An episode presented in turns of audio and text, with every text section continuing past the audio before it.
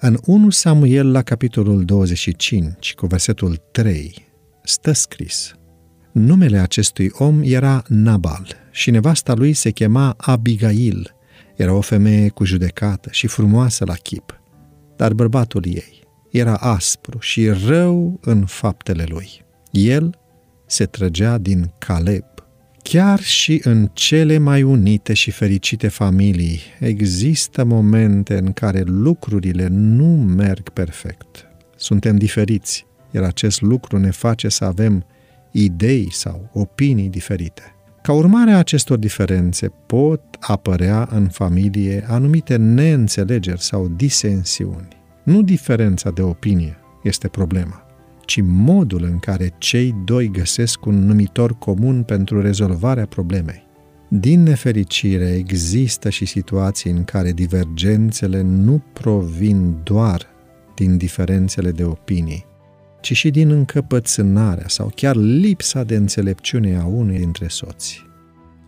În acest caz, găsirea unei soluții cade aproape exclusiv pe umerii partenerului mai înțelept.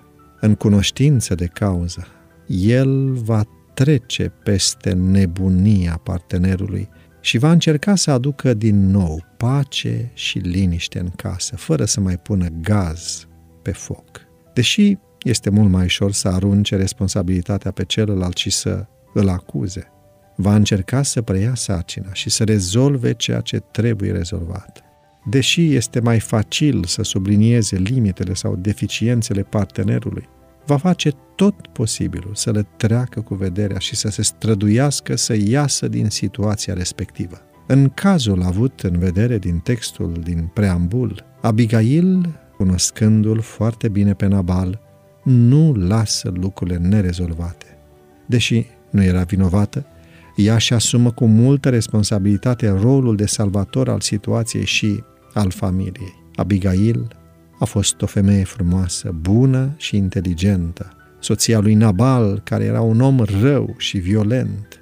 Datorită purtării ei pline de înțelepciune, a fost în stare să evite multă vărsare de sânge atunci când soțul ei i-a tratat cu dispreț pe David și pe oamenii lui.